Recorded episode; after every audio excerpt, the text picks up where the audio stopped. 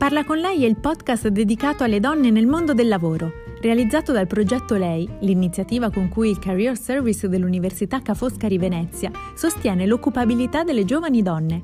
In ogni episodio, professioniste di diversi settori raccontano le loro esperienze di vita e di lavoro e danno consigli su come costruire il proprio percorso di carriera. Seguici anche su Instagram e Facebook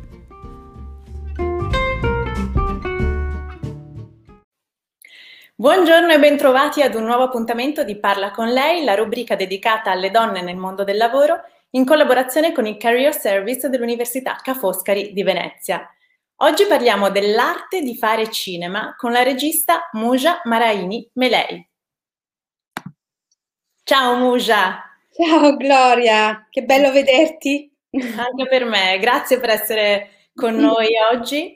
Grazie. Muja, noi ci siamo conosciute alla prima del tuo film, Haiku on a Plum Tree, un film bellissimo che mi emoziona ogni volta che lo rivedo e che ci ripenso.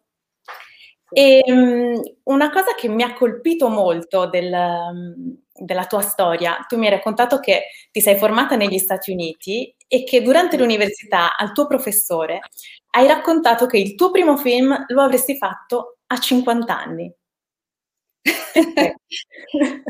sì, dopo, eh, mi ero appena laureata, il mio professore era un grandissimo, era, è stato il mio mentore, eh, Gilberto Perez.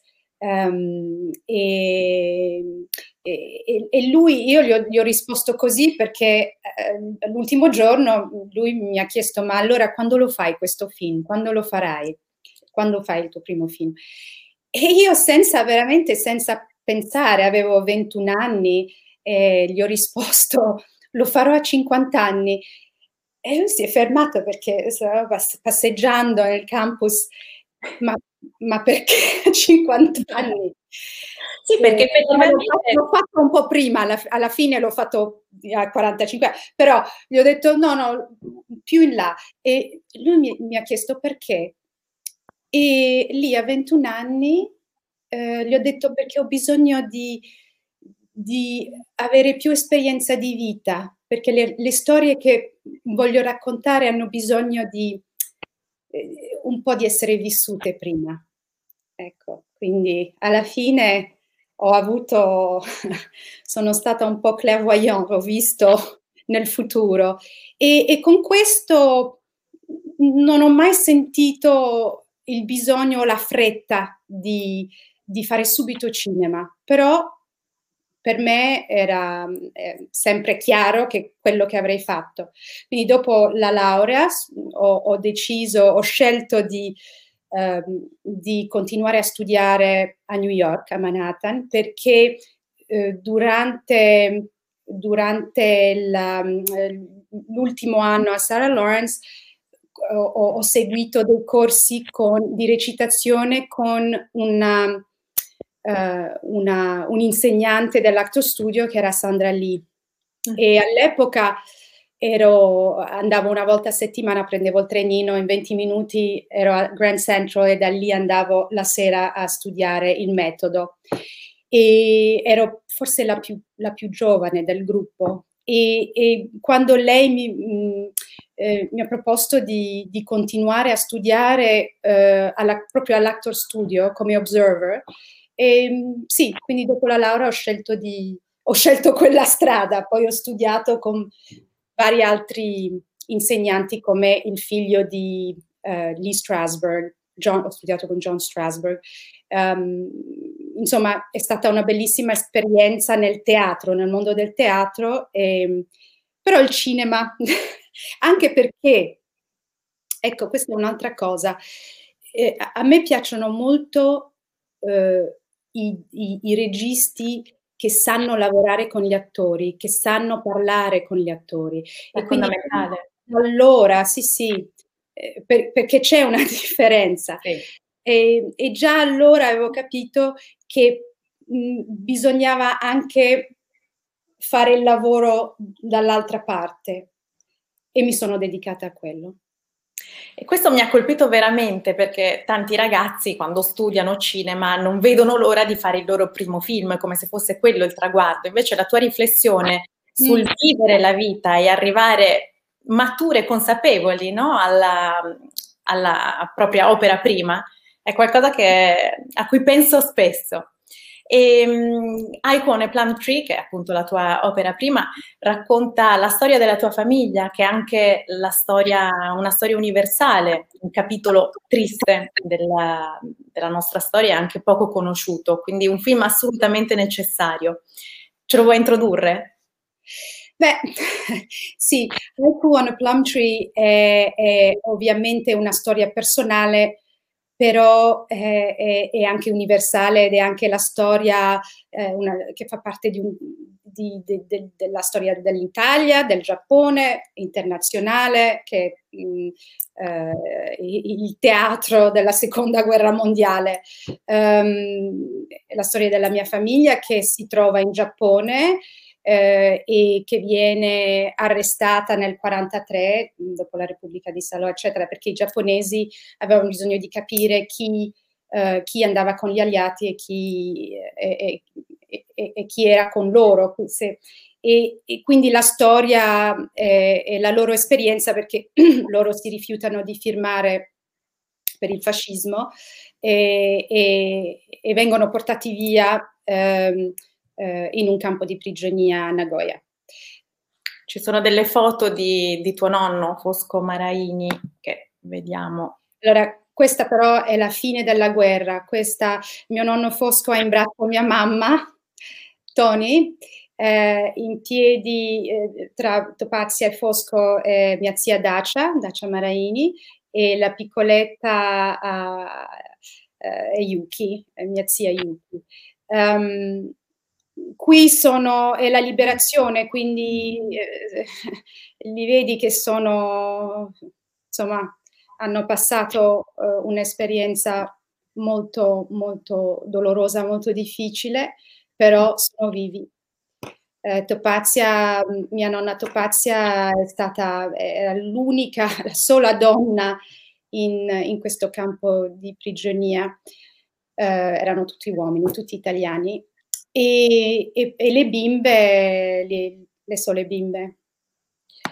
E qui abbiamo un'altra foto. Sì, questa è dopo, dopo la, la, è una foto bellissima. Bellissima.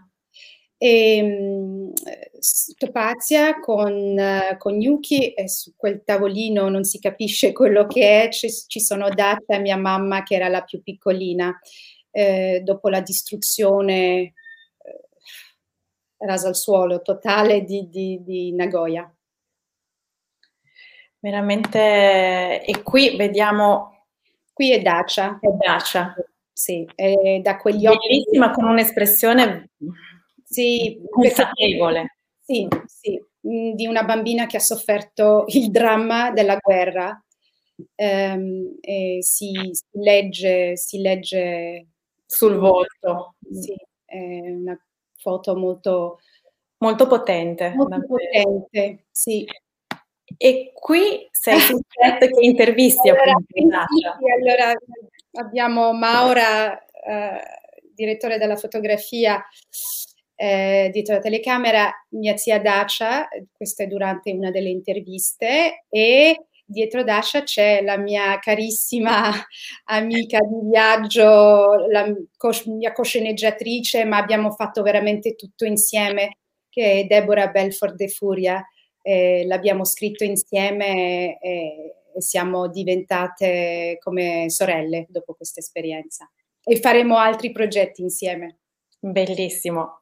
E la tua, appunto, Deborah, anche lei è americana, giusto? Deborah, sì, Deborah è italo-americana. Italo-americana.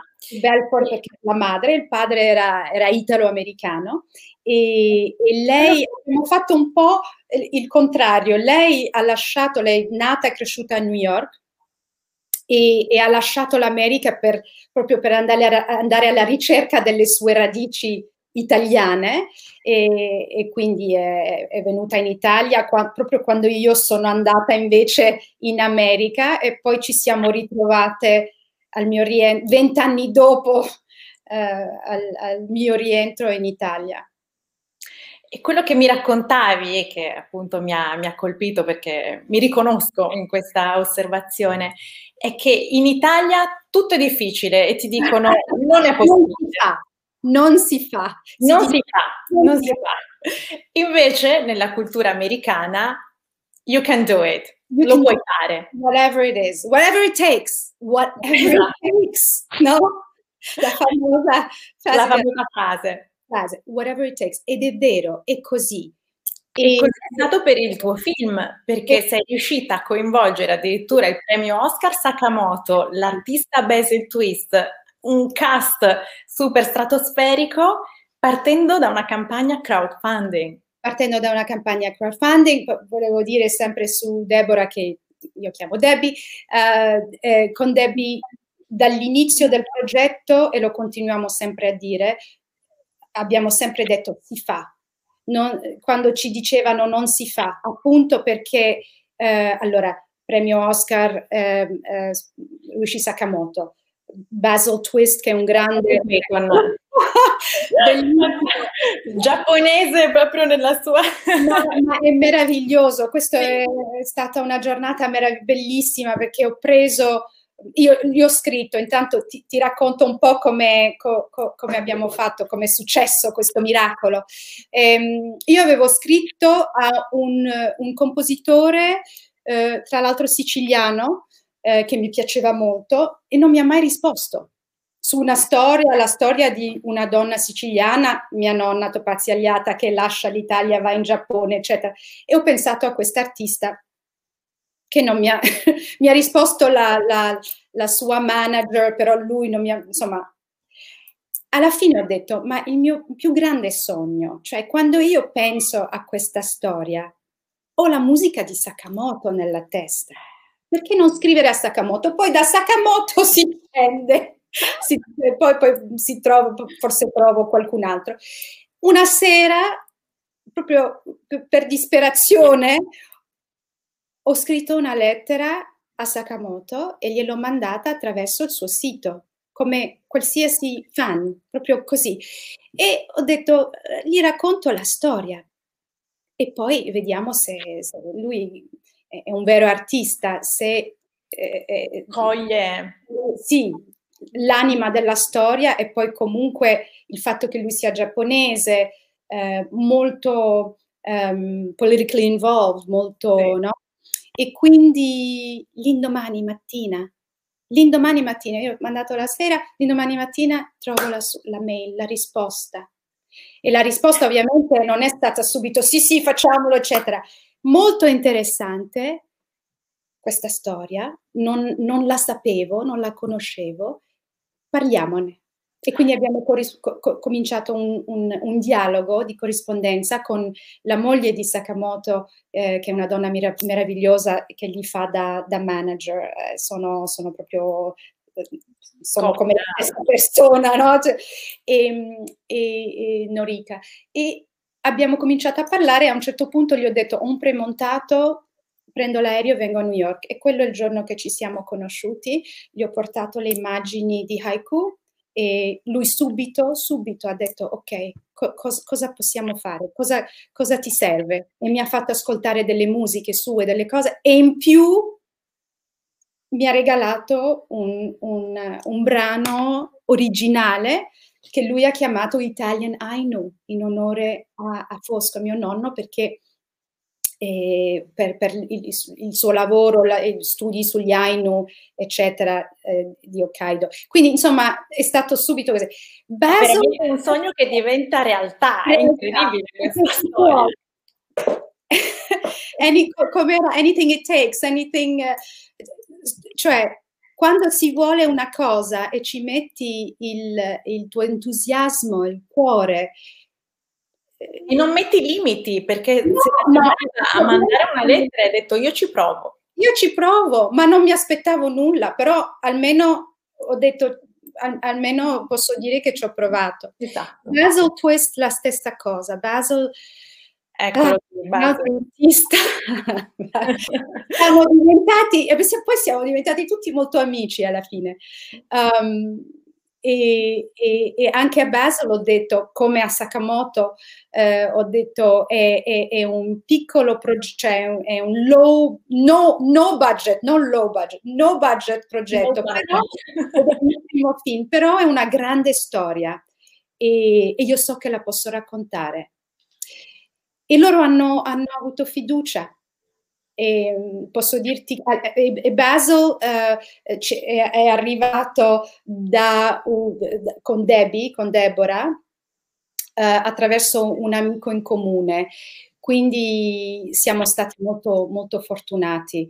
Lui adesso, Basil, ha, ha diretto, perché non è solo puppeteer, uh, burattinaio, eccolo. Ecco, lo stiamo vedendo all'opera. Ecco.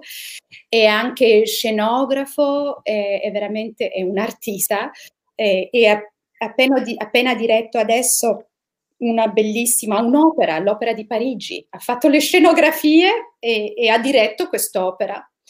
Eh, ti manderò il link, bellissimo. Eh sì. e, e quindi ti posso dire che in Italia era tutto un non si fa, eh, per arrivare alla raccolta. Era tutto un non si fa, eh, non hai esperienza. Eh, mi sono sentita dire non sei una regista da una donna, non sei regista, fammelo fare a me.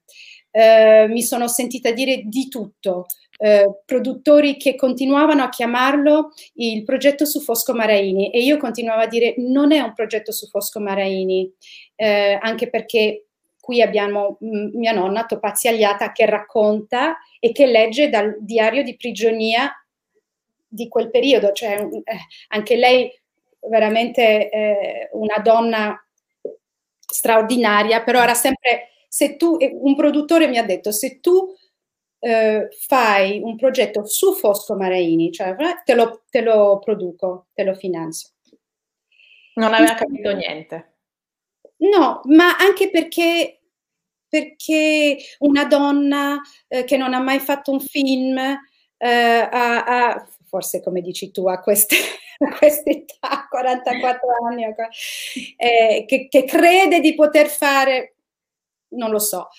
Um, e allora con Debbie, con Deborah, abbiamo deciso di fare quello che molti fanno eh, già da molto tempo in America eh, su raccolta fondi su Kickstarter. E abbiamo proprio abbiamo deciso di farlo in America, cioè sul Kickstarter americano.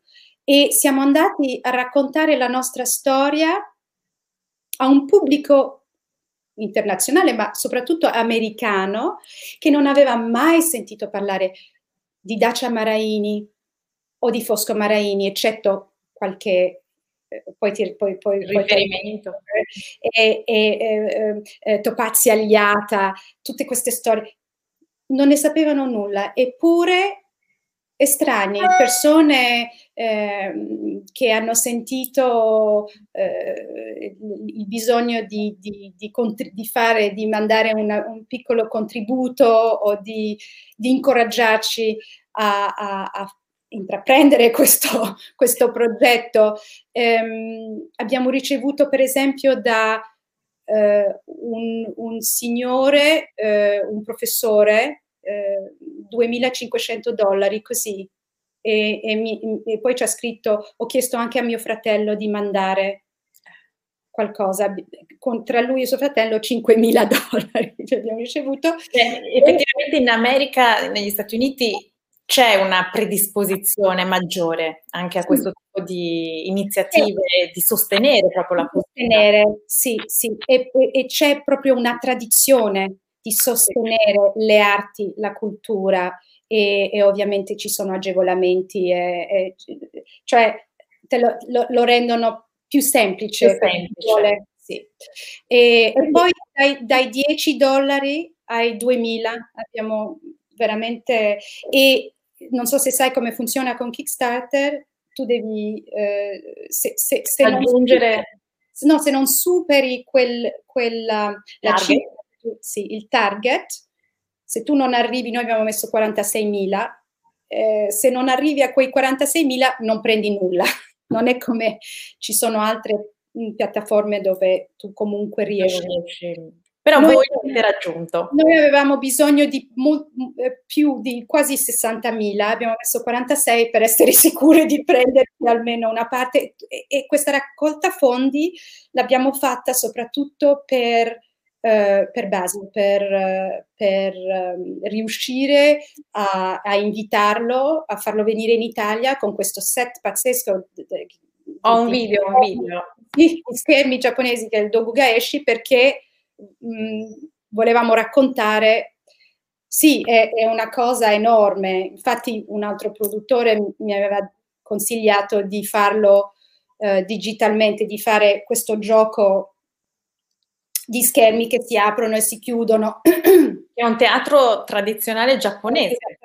È tradizionale giapponese, Basil, un grande eh, artista, eh, è andato in Giappone, ha fatto, è stato commissionato, commiss- questo è un progetto che lui aveva già fatto eh, per la Japan Society di New York e noi gli abbiamo chiesto di, di collaborare e di eh, modificare delle cose per raccontare la nostra storia. Eh, Dogugaeshi è una scenografia di schermi, ecco, di schermi eh, con delle immagini, di schermi giapponesi che si aprono e si chiudono, un po' come la memoria, volevamo raccontare questo gioco di ricordi, memoria e il teatro della memoria, ecco. E, e ovviamente per me è molto più commovente eh, riprendere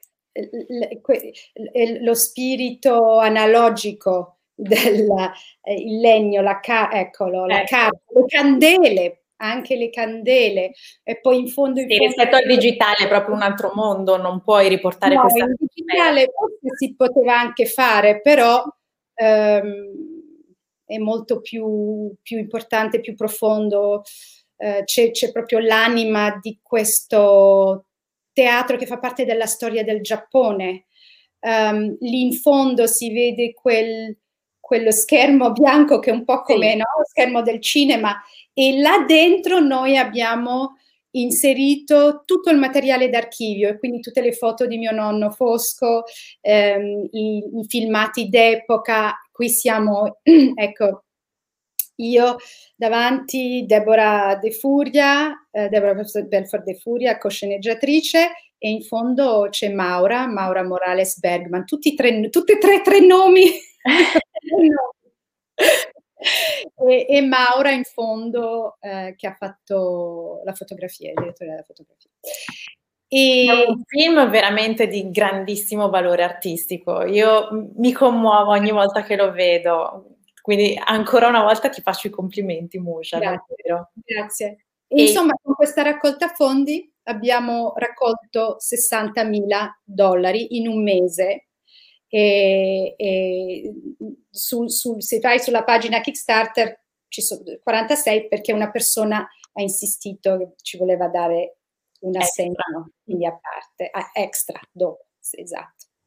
Quindi siamo riusciti a farlo venire con tutti i, bu- i suoi, um, con quattro, erano in quattro, sì, quattro, cinque, per muovere tutto, tutto il teatro, i, le marionette, eccetera ho un altro video del backstage del vostro set femminile principalmente perché sì, allora femminile con la musica, con la musica di tuo figlio siamo a posto mio figlio che mi ha, mi ha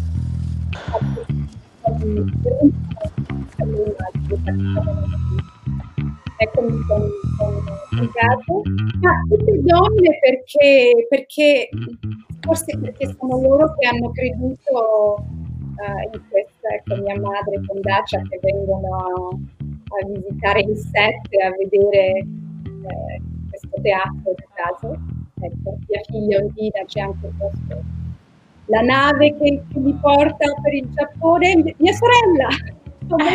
No, messo tutti dietro, no, tutti dietro, anche Deborah, tutti a lavorare per fare ognuno e qui c'è il burattino Stickman di Basil che eh, fa il soldato, un altro dei, dei prigionieri. il, questo è il vero diario, è proprio il diario di Topazia, il diario di mia nonna.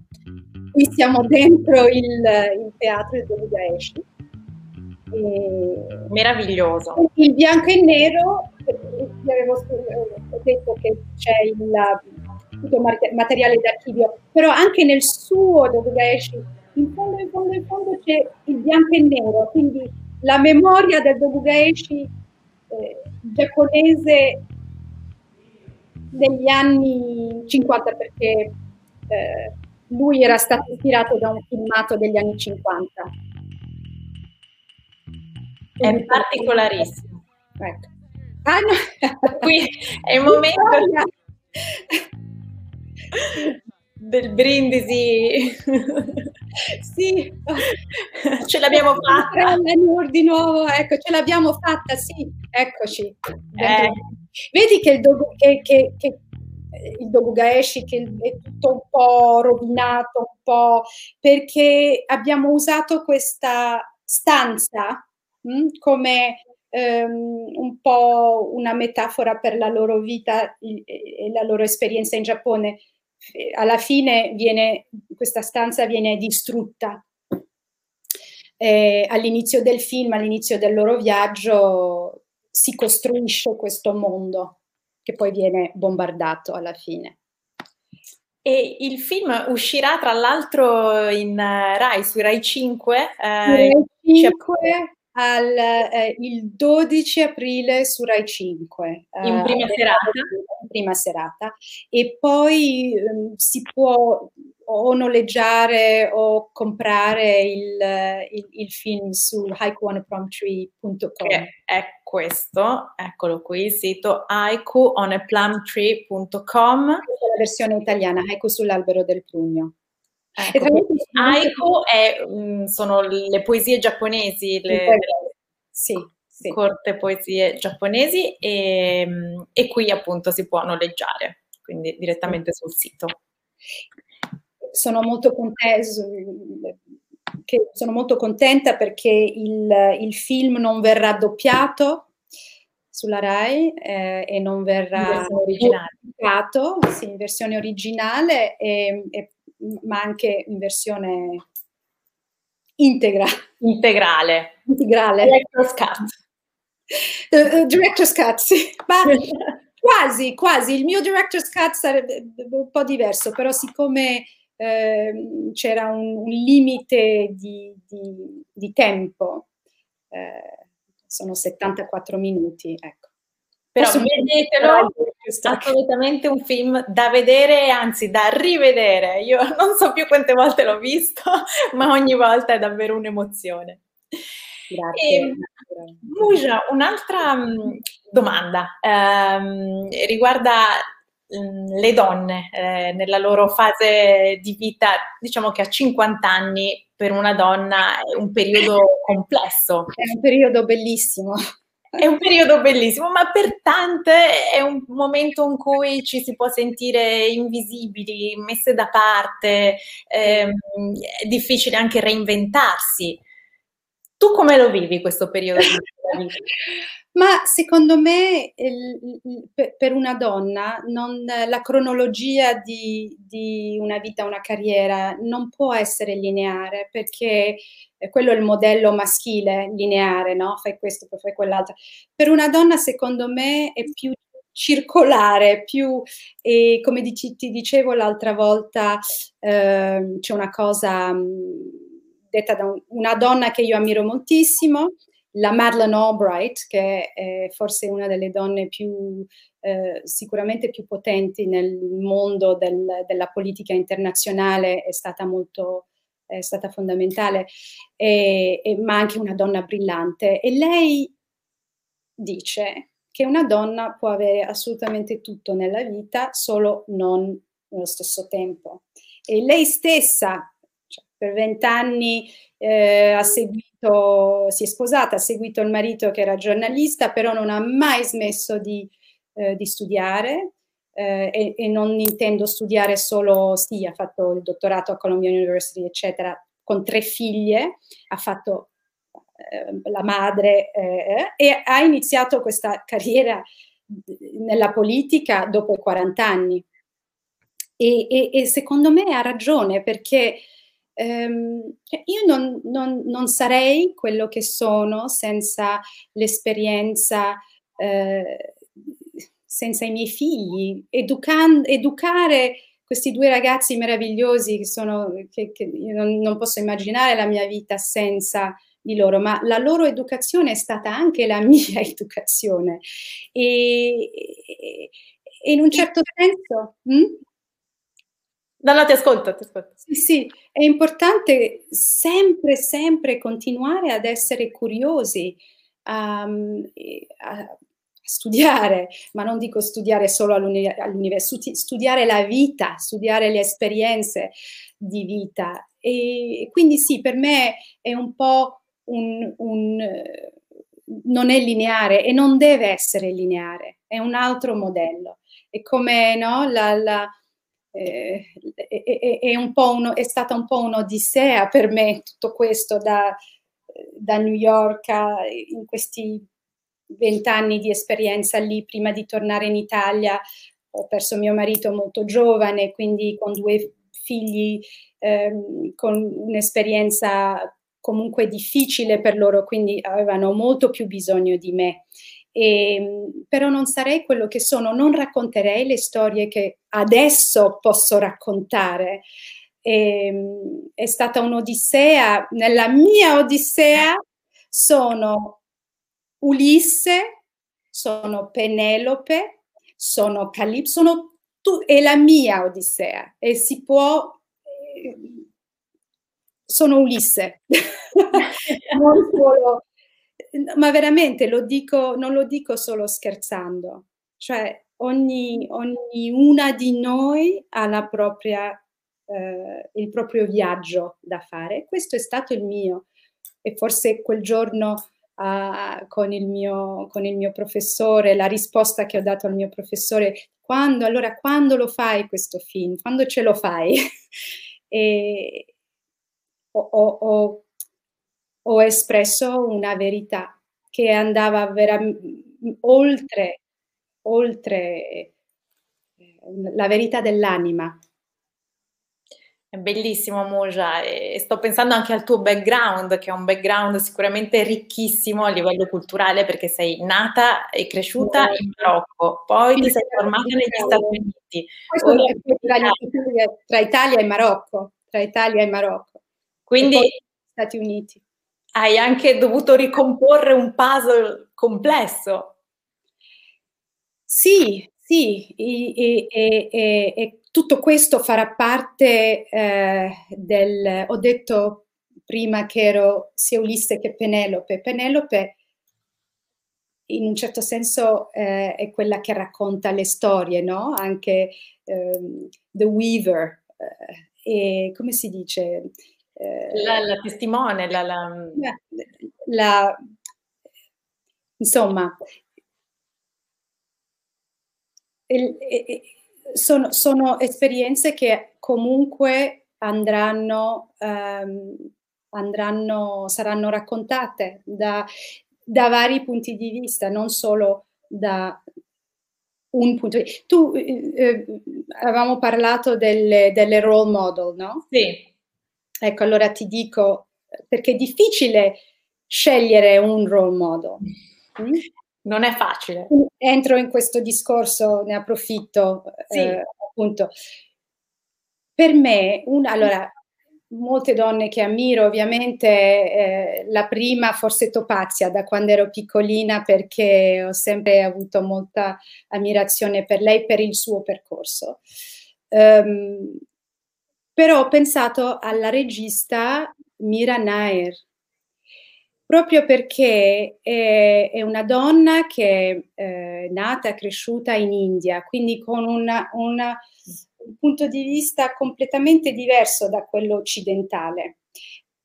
Però va a studiare in America, anzi con una borsa di studio a Harvard, e inizia eh, realizzando documentari e poi riesce a raccontare storie eh, che, che, ehm, eh, del suo mondo ma con un, punto, con un punto di vista non coloniale, non rimosso da quello che lei racconta. Sono ha elaborato. Ha elaborato, ma ha anche un, un'altra prospettiva, un, un, altro modo di vivere quel mondo. Un film bellissimo, il suo film eh, Monsoon Wedding, non so com'è il titolo in... Eh, in italiano, sì, eh, no, non so come è stato tradotto. Non so. Comunque, lei... Vedetelo in lingua originale, quindi Monsoon Vedetelo, bellissimo, vabbè, Salam Bombay ancora più. Beh, ma lei racconta una realtà che lei conosce bene e riesce a farlo senza quel punto di vista dello, dell'occidentale che scopre l'India. Non so come se sì. mi spiego. Certo. E, e, e, secondo me adesso c'è proprio bisogno di questo punto di vista globale, mm. sì, è raccontato da dentro, eh, ma in un linguaggio, in un modo anche occidentale, che può certo. toccare anche questo è importante. Adesso, per esempio, c'è la... tanti pregiudizi, tanti cliché, non banalizza magari certi aspetti, certi racconti. Ci vogliono altri punti di vista. Questo, questo. Quindi tu parlando del Marocco, del, di, di, quest'altra cultura che viene completamente mis, interpretata in, in, in vista da, dall'Occide, da, dall'Occidente, da, eh, sì, sono culture molto diverse, quindi eh, sì, non è facile trovare un punto di contatto se non si conosce. Se non si conosce in modo più approfondito. Certo. Muja, un'ultima domanda. Che consiglio daresti alle giovani donne che stanno cercando il loro posto nel mondo? Eh.